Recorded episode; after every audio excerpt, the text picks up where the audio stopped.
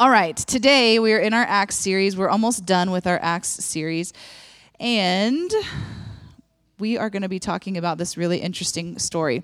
So if you've got your Bible, turn to Acts 15.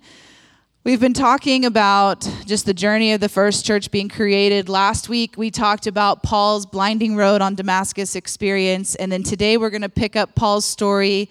I don't know, about 10 years down the road from that, um, where he and Barnabas have their falling out. So, has anybody ever heard a message on Paul and Barnabas's argument?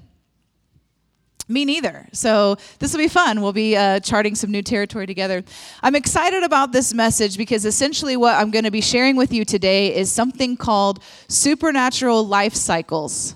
And if you've never heard of that, that's okay. I had never heard of that term either. I made it up. So um, essentially, I didn't make up the term life cycle, but this is something that I've been seeing happening in my own life. And I've quizzed a lot of you guys. When we get into this, you'll go, Oh, I remember her asking me about this. Um, and, and it's something that the Lord's kind of shaped around for me. And so we're going to talk about how everything in the kingdom has a starting point and usually has an ending point as well. So we're going to use this story to talk about. All right, so Acts 15, verse 36. I'm going to be reading from the Passion Translation. We're going to read 36 through 41. So, a little bit of background. Paul and Barnabas, Paul had gotten saved. We talked about that last week. And then everybody did not want him near them, right? The new believers thought he was a sociopath or some, you know, crazy things, and they did not want him in their midst. And Barnabas steps up and he vouches for Paul. So, most of you guys probably know this, that story. But Barnabas was an exhorter, he was an encourager. And he also had, what I see in his life is he had a gifting from the Lord to identify what your destiny was, and his calling was to come alongside of you to help you achieve that destiny. Okay? So he was a father in the kingdom. He was not a passive person. Sometimes we think of people who are encouragers as really sweet, passive, you know, just very gentle people. I don't think Barnabas was like that. He and Paul were going into incredibly dark places to preach the gospel. There would be a lot of boldness required for that type of calling. And so Barnabas steps up. He becomes a bridge between Paul and the believers, and he, he basically does for Paul what his calling is. He identifies, man, you're called to be a missionary and do amazing things. I'm going to come alongside of you to help you grow up into that thing. Okay? So that's the backstory. They've been together for several years. The Holy Spirit had appointed them, the chapter before we read, um, appointed them to be a ministry team.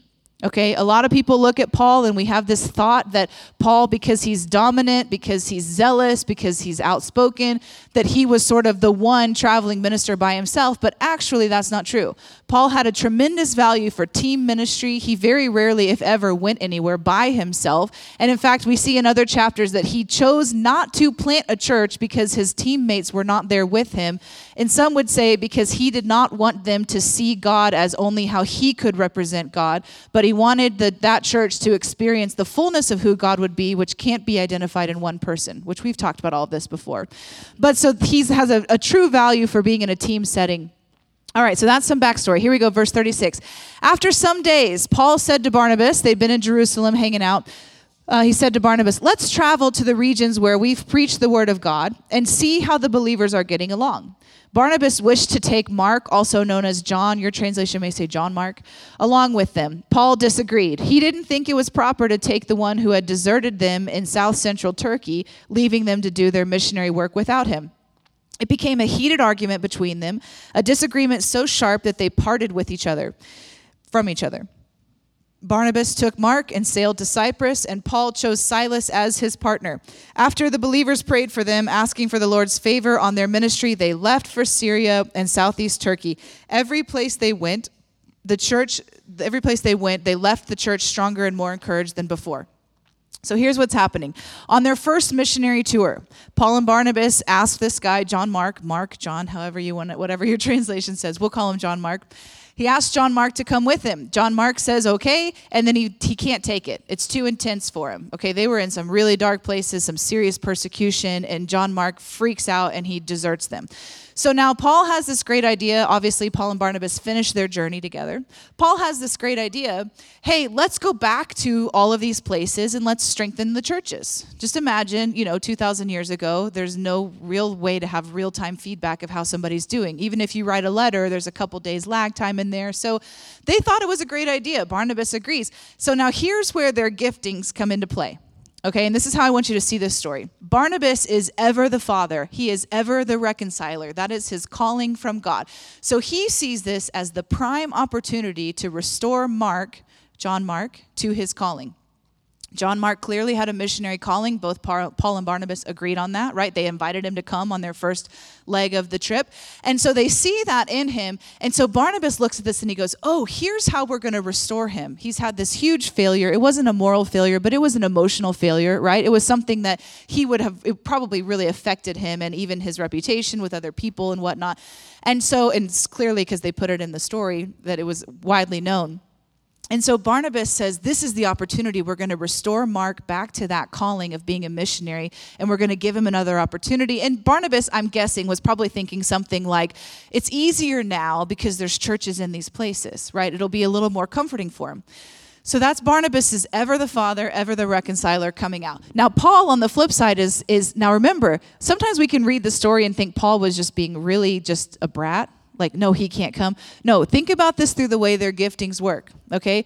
Paul is a breaker. He is someone who has no problem going in the darkest place and standing for truth. He is zealous, he's dominant, he's aggressive in a good way. None of these are bad traits that I'm saying. And so he's looking at it and saying, failure is a big deal to him, right? Not failing is a big deal to Paul okay and and being willing to sacrifice your life and your body is a big deal to paul clearly he preaches about that later on in other books. So Paul looks at the situation and he goes, "We cannot sa- we cannot allow John Mark to have a potential failure again. What if he fails again and he cannot fulfill his calling?"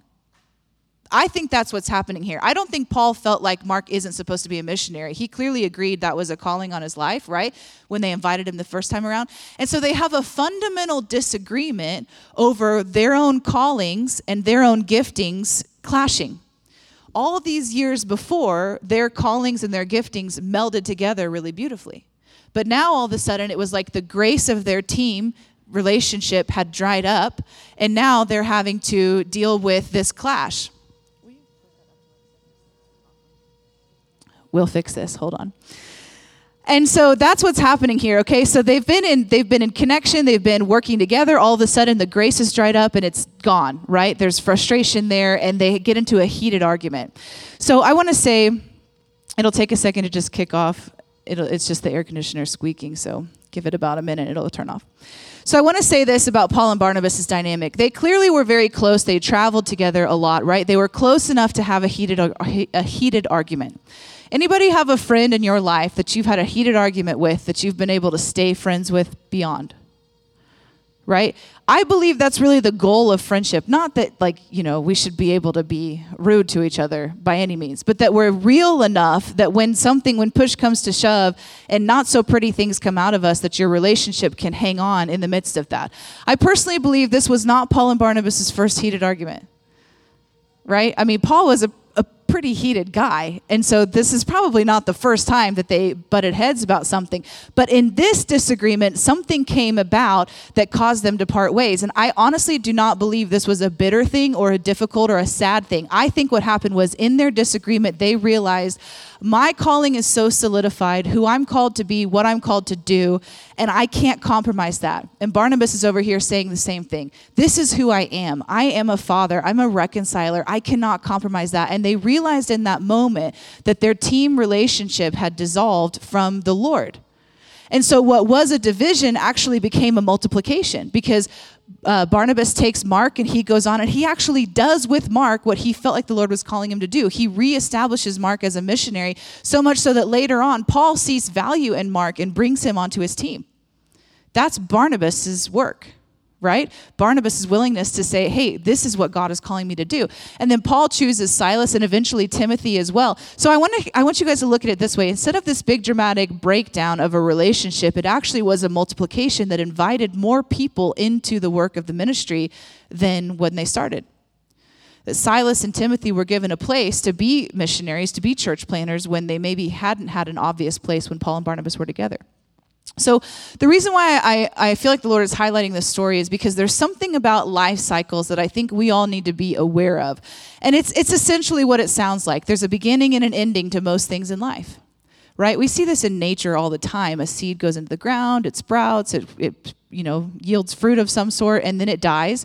That's a life cycle. A butterfly there's so many things i could mention that all carry these life cycles but i think and, and our own beings right? We are conceived we are born and we eventually we die. We are a life cycle as well and in the natural that's playing out just as it's happening in relational settings friendships marriages parenting churches all of these kinds of things. And so i want to dig into that a little bit for you Genesis 29 is the story of Jacob uh, working for Laban to win Rachel's heart. You guys all familiar with this story? He sees Rachel, he wants to marry her. He uh, Laban says, "Okay, seven years you have to work for me."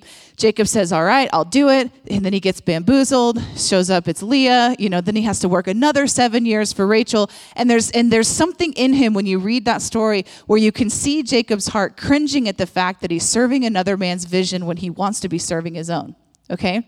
So i heard this a few years ago that and i, actually believe this is where it comes from. I think in this genesis 29 story there's a prophetic um, application for all of us that a man or a woman that we can only serve someone else's vision for around seven years approximately seven years. Okay? We see that in genesis. There's other examples of that in the bible as well. But there's this sort of life cycle of servantness that has this application to that time frame okay trying to decide how spiritual we'll take it. I'll just leave it simple. All right, so you've got about a seven year time frame. So we see this in Jacob's life. Now I want you to take a second and think for yourself. Have you ever decided to move a job? Okay, just dying inside. I've got to get out of here. I can't take it anymore. How many of you, you don't have to raise your hand, but how many of you that happened around the six to eight year mark? It's really phenomenal if you stop to actually look at it and you can start tracing and going, Well, I was all about it, man. I loved that vision. And then you get around year five, year six, you start to have your own vision. By year seven, you're like, Get me out of here. I cannot do this anymore. You have to have a new vision to say yes to, right? So we see that with Jacob's life. I think that's what's happening with Paul and Barnabas. Now, we don't know the exact dates of it, but it's around that six to eight year mark. It's fascinating to me. And so there is this natural life cycle that happens in us where we, we can only serve someone's vision for about that time. Now, I'm not saying that you can't stay longer than that. I actually think you can. But when that like longing in you comes up, it has to be satisfied in some way right? You have to have a new buy into the vision. You have to be given a different part of the vision, if that makes sense. If you're in business and you run your own business and you've been in business for that long, there's going to be a point where you have to re up, okay, I want to keep doing this, right? I want to keep serving this vision that I'm going for. So that's a life cycle. So I, I, felt like the Lord was highlighting, you know, we're moving into the summer where um, it's anniversary season for a lot of people. And I felt like the Lord wanted me to share a little bit about life cycles in a marriage context. So I understand that this is going to be um, something some of you guys totally catch, some of you guys may not catch at all. That's okay. But I've been applying this life cycle concept to my marriage for the last seven years, and it's blown me away. And it's essentially this that in the same way that we can serve another person's vision for around seven years, this isn't hard and fast, you know, law, but it's just it's a generalization. That in our marriages there are life cycles as well. Did you know the average divorce, the average um, marriage length before a divorce is between six to eight years. So when you start to tie this all together, you think, well, this is really interesting. There's a natural thing that's happening in our bodies and in our brains that about every seven years we become someone else. I may have shared this with you guys before, but I was watching an interview years ago with this couple who had been married 60 years, and the interviewer said to them, um, they said, you know, what's the secret of your marriage? What's the secret of your success? And the man, he chuckled and he said, oh, I've been married to about seven different women. And the, you know, reporter was like, what? like taken aback. And, uh, and she, she kind of was stunned. And the wife started chuckling and the husband continued and he said, yeah, about every seven years, my wife has become someone else and I've had to recommit to her all over again. And you're all laughing because you know it's true. And I was so blown away by the wisdom in that, even though he was being silly and kind of fun. But I realized it's so true when we're go- talking about the scope of a marriage. We marry someone for who they are today, right? One of the best pieces of advice I got when I was 19 years old thinking about getting married. And somebody said to me, You cannot marry the dream of what you think that person can become right? You have to marry them who they actually are. Everybody has potential. We can all say, "Oh, wow, you can you have the potential to become this and this and this." But you can't marry the potential or you're going to be in trouble. You got to marry them for who they are today. Even if they never achieve that potential, that has to be okay with you, right? Because once you get married, then all of a sudden you realize it's not quite as, you know, the grass isn't quite as green as you had hoped it would be when you see someone's real person come out. Hopefully you see that before too, but you guys know what I mean. So in this in this context, when you get married, okay, you marry them for who they are today, but there's no way you can fathom who they're going to be after they become a parent, after they have difficult circumstances that come up. We change right? If you've been married for any length of time, you know at some point there's going to be a change where you start going, wait a second, who I thought I married is not who I'm actually married to. And in that moment, if you can recognize the life cycle component to that, I think it will actually be really helpful for you. For me, what happened in my relationship was we've been through, we're going to be married 14 years this summer, and we've been through three. So do that math. That doesn't work, um, some accelerated life cycles, I guess, in ours. But about seven years ago is when I cra- we crashed and burned, and I've told this story to you guys before, where I was just kind of at the point of like, I don't know if I can um, continue in this relationship without putting up really dramatic walls. That was kind of where I was at. I don't want to be away from you. I just, I just, I don't like, you know, you kind of get to that point where you're like, I don't know if, if I have to accept you for who you are today and how this is going to play out against and for and affect my own life. So we started going to some counseling and what happened in that time frame was I have to recommit to you to who you are today, which is someone completely different than who I committed to at the beginning right? And so then a few months ago, we were in another phase of, you know, most of you guys that know us know the last two years have been pretty much insane for us and the things that God is having us do. And it's just a very different life than we've ever lived before. And so a few months ago, I was finding myself really frustrated in my marriage. And I was like, it wasn't even that I was mad at him. I was just more of like, I don't know how to wrap my mind around everything that God's doing in your business. Like I married you when we made a commitment to be church planters. Okay, I'm just being totally honest, right? And so now that there's this business piece that's a huge part of our relationship, it's like it affects me in ways that I have to learn some things that I wasn't really thinking I would ever learn in my life. So we've been in kind of a, a, frustrated conversation, you know, the kind that's not really an argument, but you're like, I don't know, it's like late at night, and you're like, do I want to continue having this? I'll just table it for another time. And as I was going to, the, to bed that night, I was talking with the Lord and saying, God, help me understand in my heart what is this that i'm feeling? Like i'm i'm frustrated but it's got to be rooted in something else right? And because you know if, at least for me it's like okay here's this amazing man who has this amazing godly man so there's no reason for me to be super frustrated so help me identify okay that's what it was about. So the lord started speaking to me again about this life cycle thing and i realized wow we're about five months away from our 14 year marriage mark and all of a sudden, the frustration and the pressure of the frustration alleviated, understanding that we've come to an end of one cycle and we're starting another one. Does that make sense? And so the reason why I want to share this with you guys today is because I'm hoping that as you navigate all of your anniversaries that are coming up and all the different relational things that you have going on, just keep this in mind when it starts to be frustrating. Because there is this component of when life happens and you change and you grow into someone else, you have to recommit to that person all over again right? You have to say, okay, now today, because of all these things that we've been through and that, how that's affected you, am I willing to continue to say, let's be really close in our hearts? Right? You can stay married and be neighbors. Right? It's not I'm not talking about are you know what what's happening with your actual marriage. I'm talking about what's happening in your heart. So the life cycle thing. Same with parenting for those of you guys that are parents. Something the way that you parent as when you have a little toddler is totally different than how you parent a 10-year-old, a teenager, a college student, an adult child with kids there are life cycles involved in that. I'm just bringing these things up so that you guys can begin to see the pattern here. In your friendships, there's times with our friends where a set of friends in high school that were totally, you know, they clicked with you, everything was great. As you grow and experience new things, as God takes you deeper because He is constantly always authoring your faith to move you closer to Him, more like Him, some of those old friendships don't always line up anymore, right?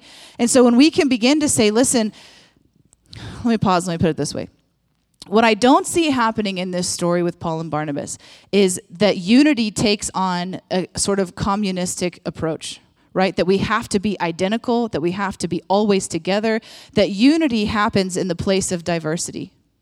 That's real unity, right? And Paul preaches about unity so much. So I think it's silly to assume that he allowed himself to be divisive, but then later on told everybody else they had to be unified. So we have to look at this through the lens of so what are they talking about in unity in the midst of their separation? I believe they're talking about there's a place where people come into your life for a time and then it's okay to move on in other places. We can do that with a blessing, we can do that with good stuff. It doesn't have to become a bitter thing. So even in our friendships, I was listening to a prophetic word last fall where they were talking about how the Lord is taking you. Um, it was like a corporate prophetic word. And he said, The Lord is taking you to a new place. And when you get there, you'll find that you need new friends. And then the rest of the word said, um, But don't worry, the Lord has those planned for you as well. And at the time, I thought to myself, that seems so counterintuitive to our current day and age social media church life, where it's like, man, if I'm connected to you, I have to stay connected to you forever right? Or I was Facebook friends with you eight years ago when I was this way, and now the Lord's grown me into this type of a person, and we're still Facebook friends, but it's just weird because we're not in each other's lives anymore, and we've grown apart, and it's actually a really good growing. And so you have to be willing to say, is it okay to acknowledge that this cycle of life that was good here has ended? One other um, area that I want to um, touch on with this is when you leave a church so we are a church, clearly, right? When Grant and I were moving up here to plant this church, one of the best pieces of advice I've ever received in, about ministry was from a pastor who'd been in ministry for 20 plus years, a long time. And he said, Listen, every person that comes through the door of your church is going to leave through the back door at some point. And he said, Your goal is not to keep them in the building. The goal of your, you know, the goal of your church is not to hold them in the building, but when they leave, that they're closer to Jesus they're better people than when they came in the door. And he said, The reality is, people, some people are going to come in and out in one Sunday and they won't come back again. How are you connecting them closer to the Lord? Some people, it'll be a three or four month time frame. Some people, a few years. Some people, they'll leave through the back door in a casket because they went on with Jesus, right? And so it's not like you can't stay at some place for a really long time.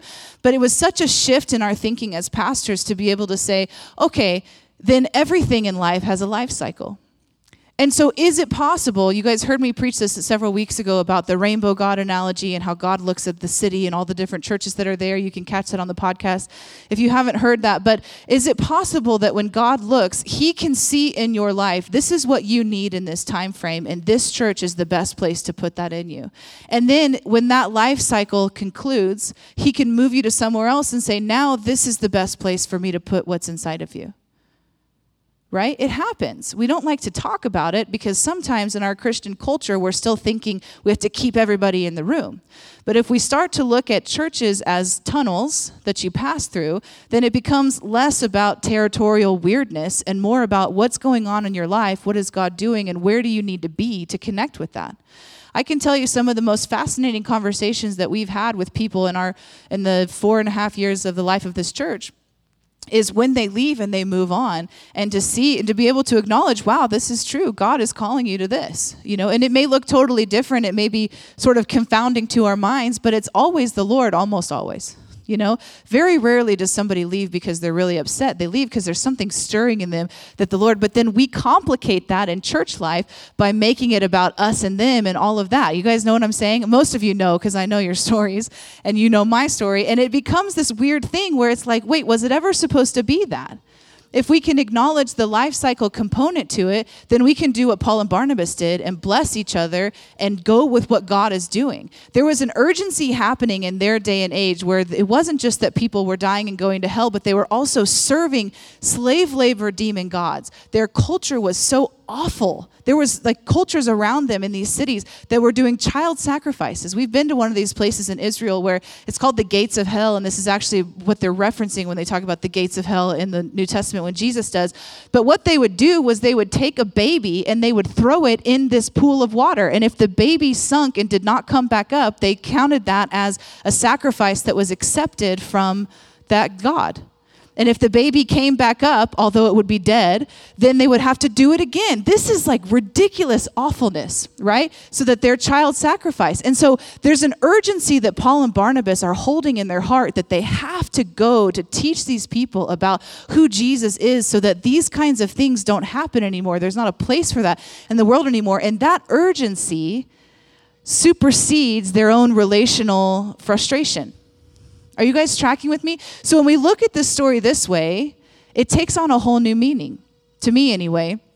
As I was praying through this this week, I felt like the Lord was just highlighting just the nature of Oklahoma City, which I love. I love living here. I never thought I would live here. I'm a transplant, you know, but I actually really love it. I feel like this is my home forever. But there's an interesting thing that happens here where we're a very moral people, we're a very God aware people, but we're not necessarily a very Christ like people.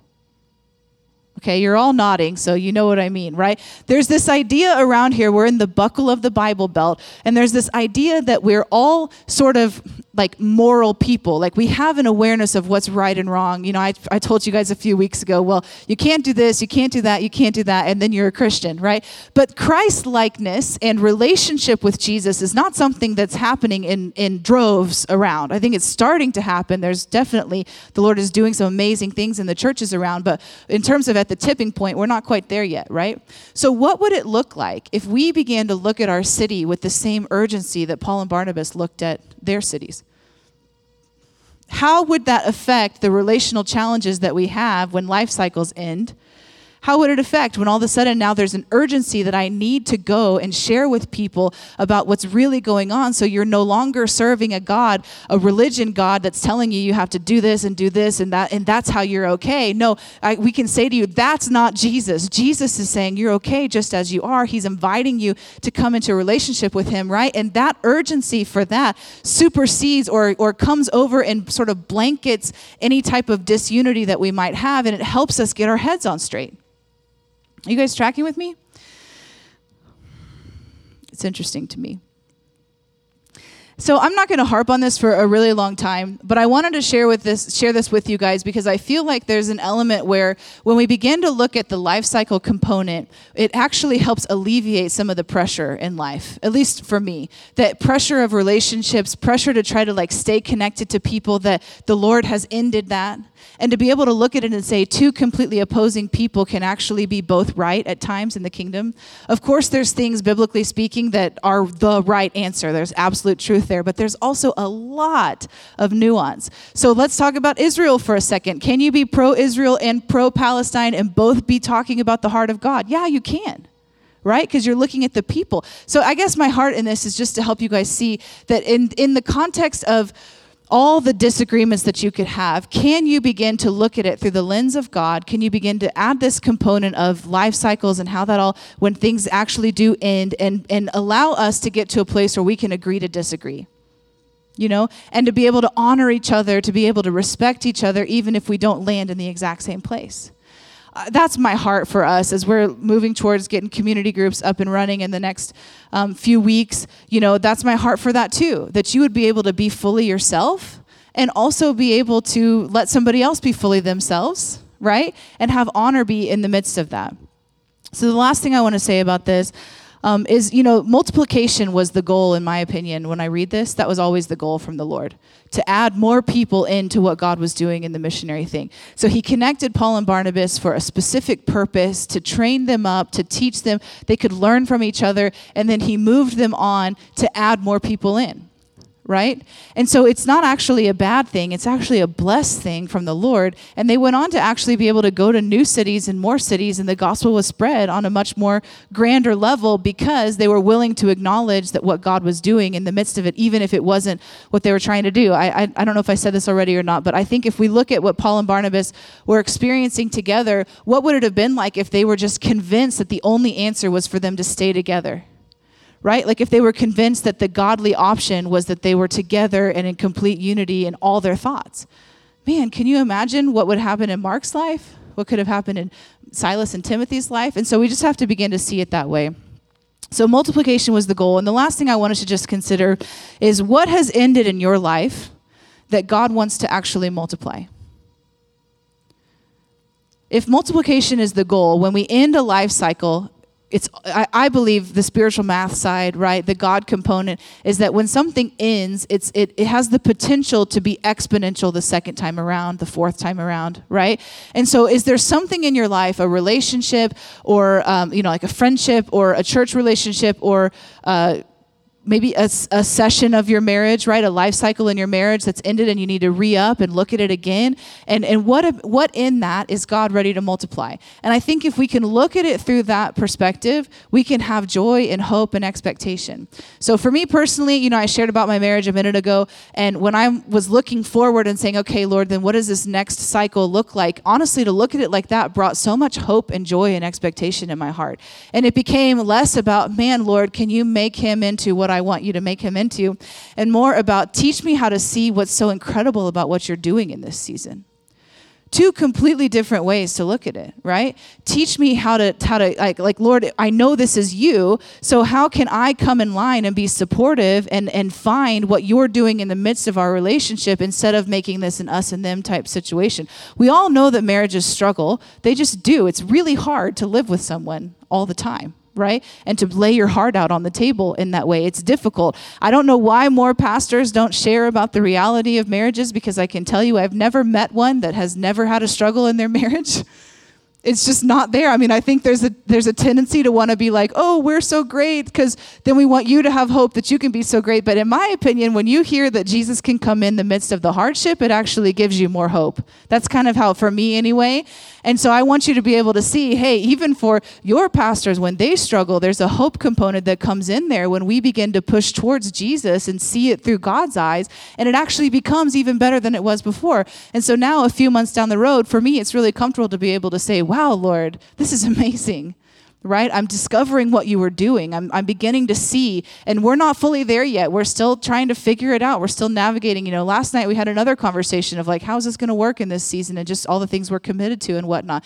But we're determined to see God do what He's doing in this cycle of our life, and it helps alleviate all the frustrations in the midst of that. So, that's my question to you as we wrap this up is what's ended in your life that God wants to multiply and if you're married and this is hitting you in a you know in your heart a little bit then just explore that with the Lord this week. Lord, you know, what is it about this season? What have you been doing in my spouse that I've been kind of looking at as an aggravation because it affects me and I need to look at look at it as a joy.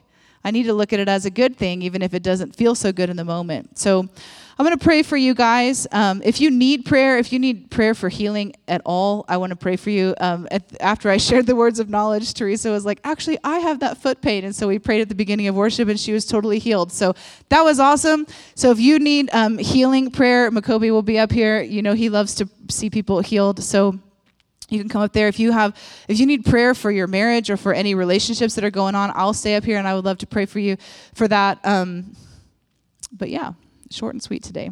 So, Lord, I'm just asking for all of us that we would begin to see how you move in the life cycles of our life. Lord, I pray that this, that the things that you're wanting us to pay attention to and to see would truly come to the forefront of our minds. God, give us grace. Teach us how to disagree well. Teach us how to love well. Teach us how to understand our calling like Paul and Barnabas did and to be unapologetic about that in, in a loving way. Lord, we ask that. Um, yeah, that this week would just be a week that is full of your mercy and your grace and your joy. And I pray over every person that's struggling in a mental capacity this week, Lord, that there would be a breakthrough in Jesus' name. Amen. Happy Memorial Day. Have a great week. We'll see you next Sunday.